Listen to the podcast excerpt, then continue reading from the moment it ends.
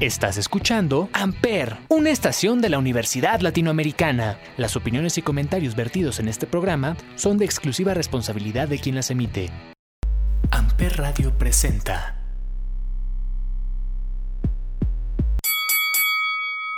¿Qué tranza mis perros del mal? Soy Ismael el Toro. Hoy hablaremos sobre Elia Park y su trayectoria. Como invitado especial, Cyber Black. Esto es Mucha Lucha en Amper, donde tú haces la radio. Primera caída. Adolfo Tapia Ibarra es un luchador profesional mexicano, mejor conocido como Elia Park. Trabajó como independiente. Luchó en empresas de lucha libre profesional en todo el mundo, Tapia debutó en el año de 1982 en el Deportivo Arena 47 en Moclova, Coahuila, bajo el nombre de Adolfo Tapia. Tiempo después cambió su nombre por el gringo y luego comenzó a usar una máscara y se hizo llamar el minero, perdiendo la tapa ante Clímax segundo el 17 de febrero de 1985. En 1992, Tapia debutó en la recién creada AAA bajo el nombre de La Parca, haciendo equipo con Ice Killer y Caris, la momia, derrotando a Misterioso, Solar y Volador. El traje y la máscara de la parca tenían la forma de un esqueleto, semejante a los trajes utilizados en México el Día de Muertos. Estuvo varias semanas invicto hasta que perdió haciendo equipo con Herodes y Rambo en contra de Ángel Azteca, Misterioso y Volador el 17 de julio del mismo año. En 1993 ganó el campeonato semicompleto de la WWA al vencer a Liz Mark, pero perdiéndolo ante el mismo rival dos meses más tarde. Escucharemos el himno de Leopard, Bat to the Bone, en Ampere.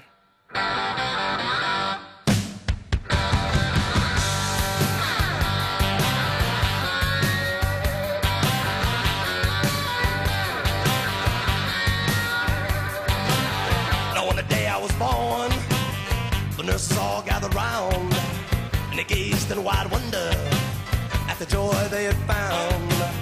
The head nurse spoke up, said, Leave this one alone. She could tell right away that I was bad to the bone. Bad to the bone. Bad to the bone. Bad. Bad. Bad.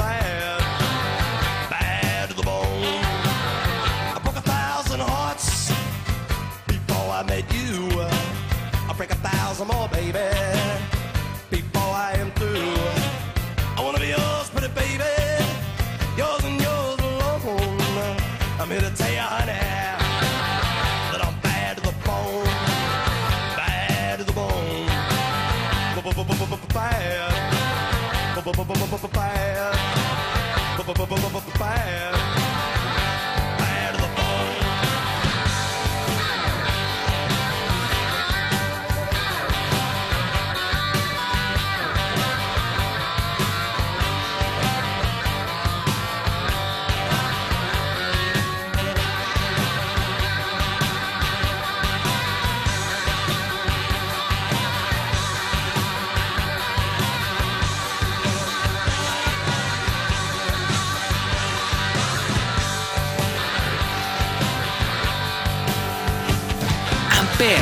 rich woman beg, and I make a good woman steal. I make an old woman blush, and I make a young girl squeal. I wanna be yours, pretty baby, yours and yours alone. I'm here to tell you, honey, that I'm bad to the bone. Bad. Bad. Bad.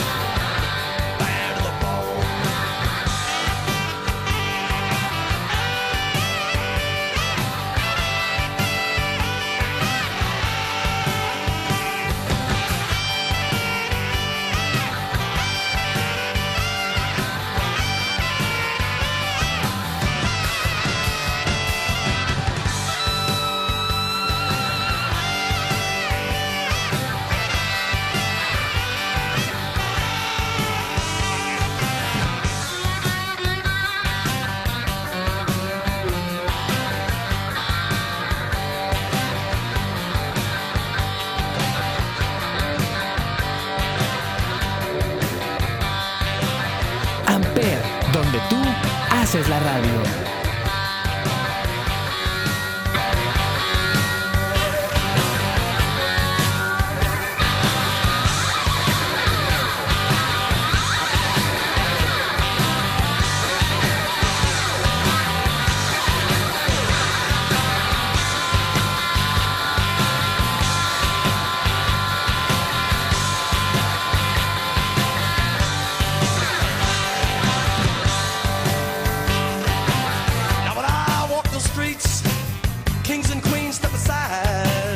Every woman I meet, they all stay satisfied.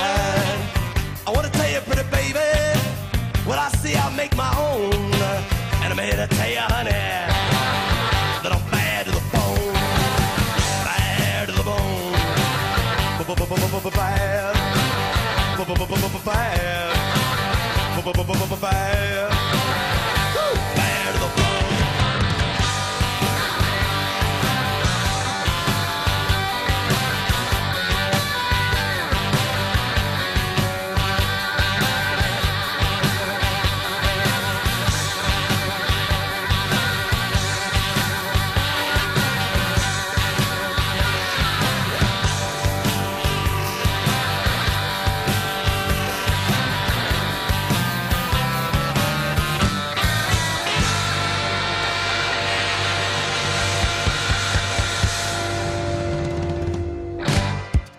Continuamos.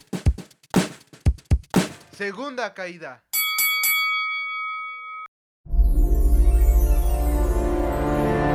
En el Consejo Mundial estuvo cuatro años y se consagró como un referente a nivel de popularidad. Ahí nació su rivalidad con Dr. Wagner Jr. En su paso por dicha empresa se coronó como campeón mundial de parejas al lado de Shocker y regresó para el 2015 en el 82 aniversario del consejo, después de dejar a la empresa 7 años, haciendo relevo con su sobrino Volador Jr. y Atlantis contra Rush, Dr. Wagner y La Sombra, perdiendo el combate. En septiembre fue despedido por insultar al público. El 5 de junio del 2018, Elia Park es anunciado en la lucha de póker de Aces para Triplemanía 26, donde hace su regreso en la AAA después de 5 años y se enfrentaría contra Psycho Clown, el hijo del fantasma y Pentagon Jr., mejor conocido como 0M, donde le quitó la máscara a el hijo del fantasma. Actualmente sigue en AAA en el grupo de los ingobernables.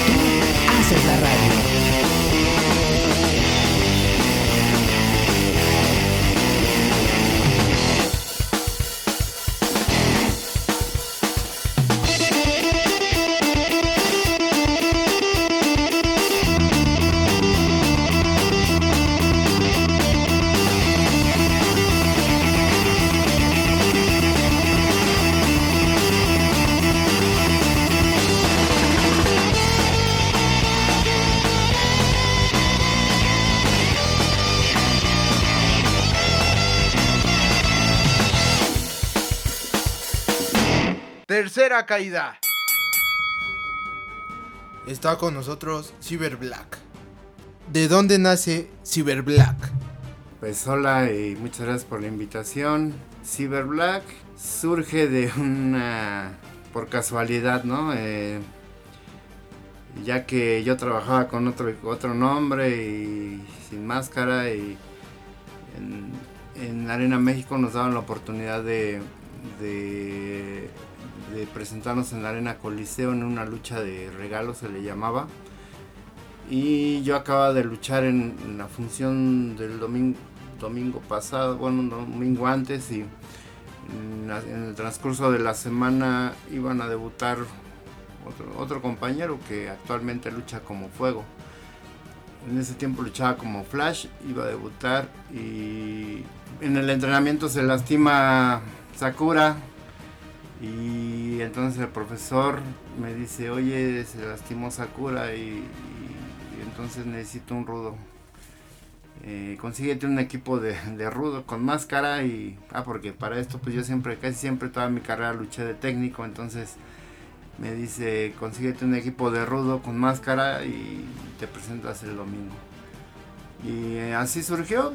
Tengo otro compañero que se llama Cyberman y recordé que él tenía un equipo negro entonces él luchaba de técnico y lo dejaban luchar nada más con equipo blanco entonces me acordé que tenía un equipo negro y, le dije, oye, préstame tu equipo negro porque necesito un equipo negro para subir de rudo el domingo. Me dijo que sí, me prestó todo el equipo. tuve toda la, casi toda la semana para, para pensar qué nombre me iba a poner. No sabía ni cómo me iba a llamar con ese equipo.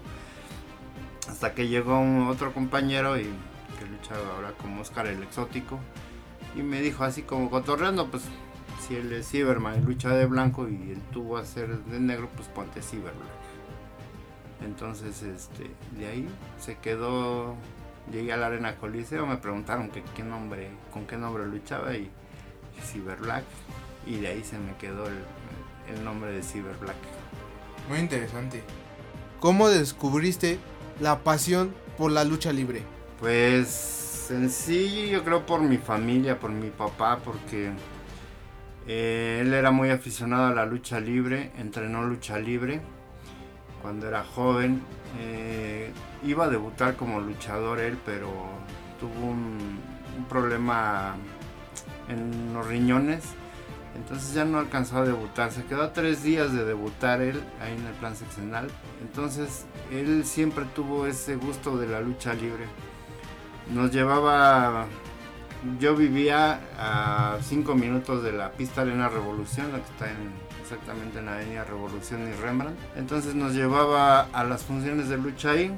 Yo recuerdo que desde niño mm, gustaron las máscaras, los muñecos, todo lo que estaba alrededor de la lucha libre y, pues, pues, por supuesto también el espectáculo de la lucha libre, ¿no? Entonces yo creo que de ahí, de ahí nace ese, ese amor por, por este deporte. ¿A qué edad empezaste a entrenar lucha libre? Eh, bueno, yo empecé a entrenar en, eh, se puede decir en dos partes, ¿no? La primera fue um, a los 10 años, que mi papá es, eh, era, fue primero su amigo, luego alumno, fue alumno de Tom Mix, el señor, y después fueron compadres. Entonces, él, eh, Tom Mix entrenaba en, los baños Miscuac. Mi papá nos llevó ahí a los baños Miscuac para entrenar lucha a mi hermano y a mí, pero como para defensa personal nada más. En ese tiempo pues estábamos muy chicos, pues nada más estuvimos como medio año entrenando ahí, pues fueron ahí cosillas de lucha olímpica nada más. Posteriormente empezamos a trabajar toda la familia en la pista Revolución, y ahí conocí a, dos de mis grandes amigos y casi hermanos, eh, Polaris Junior y, y, Nostradamus primero. Y otro amigo que luchaba también como, o lucha también como sangre latina. Entonces eh, ellos me, invitan a entrenar y de ahí este, comenzamos a entrenar, pero ya eh, a la edad de los 14, casi 15 años. ¿Cuál ha sido tu rivalidad más grande? Pues he tenido varias, he tenido la fortuna de pertenecer a empresas de tanto de nombre como como pequeñas y he tenido la oportunidad de, enfrentarme a grandes luchadores con Tony Rivera, con Ricky Marvin, con Super Crazy, La Bestia Negra. O sea, sí he tenido bastantes rivalidades, ¿no? Actualmente trabajamos en la nueva pista Revolución eh, con un concepto que hicimos mi compadre el Macho Junior y un servidor, como una, como una tercia de que nos llamamos los castigadores y había una tercia que se o hay una tercia que se llaman los calientitos. Agarramos rivalidad con ellos no y ahorita actualmente pues antes de esto de la pandemia estábamos trabajando muy seguido con, en contra de ellos no ¿cuál es la mayor satisfacción que te ha dado la lucha? En mi persona, la seguridad, deporte, en cuestión profesional, pues eh, trabajar en arenas importantes, trabajar haber luchado en la pista Revolución, en la, primera pista Revolución, que era uno de mis sueños, eh, haberme eh, eh, enfrentado a, luchadores que yo veía de, niño o de aficionado, ¿no?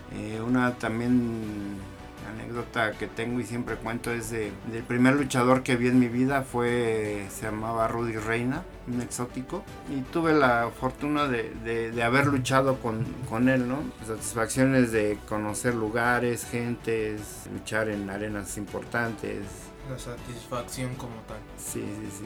¿Qué opinión tiene tu familia acerca de este deporte? Bueno, como te contaba, eh, Israel, mi papá siempre fue súper aficionado a la lucha y mi mamá no se diga, ¿no? O sea, también le encantaba la lucha libre y, pues tener a un hijo luchador y que fuera y viniera, viajara y lo saludaran en la calle y todo, pues creo que estaban muy contentos, ¿no? Eh, mi familia siempre me apoyó, mis papás actualmente ya no están aquí, ya fallecieron, pero todo el tiempo que estuvieron conmigo desde que yo inicié mi carrera, siempre me apoyaron, siempre me ayudaron, siempre me motivaron y estuvieron conmigo en, tanto en las buenas como en las malas, ¿no? Y pues es un gran honor decir que tu familia te apoya, ¿no? Mi hermano también. ¿Qué tanto influye el público en su desempeño como luchador? Pues yo creo que es la parte más importante de, de la lucha libre, ¿no? Eh, actualmente ahorita con lo de la pandemia he luchado dos veces y una fue eh, sin público y pues la verdad pues sí lucha uno y todo, pero no es lo mismo, ¿no? No es, no es lo mismo el calor de la gente, los gritos, las mentadas de madre, las groserías, es más, hay veces que te avientan cosas, ¿no? Y hacer repelar al público, o sea, es totalmente diferente, ¿no? Yo creo que la lucha libre es un, es un deporte de como el 50% de los luchadores y el 50% del público, ¿no? Es difícil trabajar sin gente porque para eso uno está, ¿no? Para trabajar para la gente, ¿no? Pues claro, la gente es lo más, ese es lo más importante, se podría decir, para los luchadores. Creo que por lo menos yo como aficionado siento que la gente sin los luchadores sin público es muy no se siente lo mismo porque tienes esa vibra de que te avientan cosas, te están gritando, todo. Te desahogas, tienes al luchador para desahogarte, ¿no? Yo, bueno, veo el concepto de AAA de autoluchas y, digo, pues está padre, ¿no? Porque es algo novedoso por la pandemia, pero yo sigo diciendo que no es lo mismo, ¿no? O sea, yo creo que si le preguntas a los luchadores del consejo del, de AAA o de alguna otra empresa que luchen a puerta cerrada, pues te van a decir que es lo mismo, ¿no? Que les hace falta eso, ¿no? Ahora tienes que luchar para, ya no para el público, sino para una cámara, ¿no? Entonces, mm, es novedoso, está padre también, pero pues que es, como te digo, siempre es como lo más importante el público, ¿no? ¿Qué significa para ti la lucha libre? Para mí es mi pasión. Decía mi, decía mi mamá, es su novia, su mujer, su esposa, su amante, todo. Es para mí es todo, ¿no? La lucha libre me ha dado, me ha quitado también cosas, pero es mi gran pasión, o sea, mi vida yo creo. ¿Qué significan los colores de tu máscara? Pues mira, a mí siempre me han gustado colores vivos, colores alegres, ¿no? Pero es bueno, me gustaban porque Eh, como te comenté al principio, pues la mayor parte de mi carrera fui técnico, ¿no? Luché siempre del bando, en el bando técnico y pues siempre me gustaban colores así como alegres, ¿no? Eh, ahora con, con este personaje pues tengo que adoptar un, colores más, más sobrios, respectivo también con mi nombre de Cyber Black de tengo que usar color negro, ¿no? Eh, quisiera usar otros colores, pero pues tiene que predominar el negro, ¿no? A mí lo personal me gusta mucho la combinación. Muchos me han dicho que, que haga equipos combinados con otros colores, digo, pero pues en lo personal a mí me gusta mucho esa combinación, entonces pues más que nada es, es gusto propio.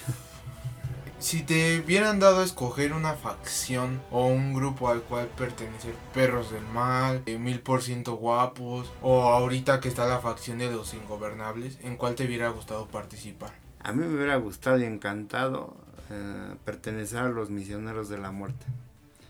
O, o al los tres caballeros, ¿no? Que era Aníbal, Solitario y Villano Tercero, ¿no? pero más así en el aspecto rudo a los misioneros de la muerte. Yo creo que fue la mejor tercia que, ha habido. Fuerte, potente, eh, sabían... Para una tercia tienes que tener tres tipos de personas, ¿no? Uno que sepa luchar, otro que, que se entrompa los trancazos y el otro que sea la bujía, ¿no? El que le meta calor a, a la lucha, ¿no? Y yo creo que esa tercia de los misioneros era perfecta, ¿no? O sea, después salieron los brazos y los villanos y todo, pero yo creo que los misioneros le ponían en la torre a cualquier tercia de la Arena México, del, de lucha libre internacional, de, de cualquier parte, ¿no? Muchas gracias por acompañarnos, Cyber Black. Esto es Mucha Lucha y estamos en Amper Radio.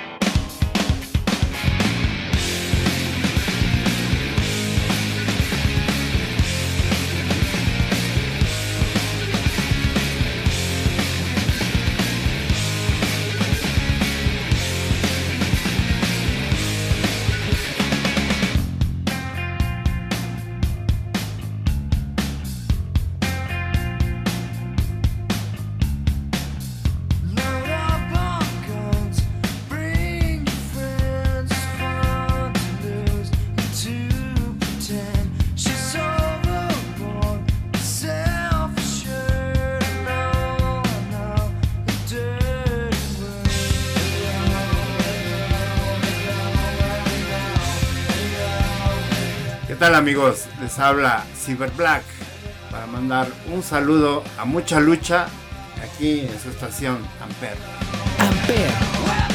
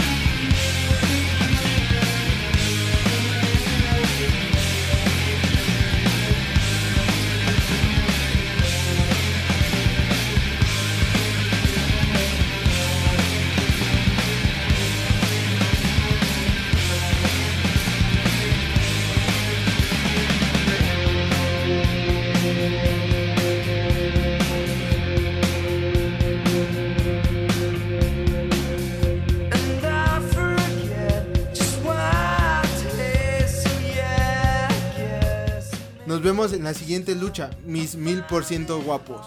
Soy Ismael el Toro, esto fue Mucha Lucha y estás en Amper, donde tú haces la radio.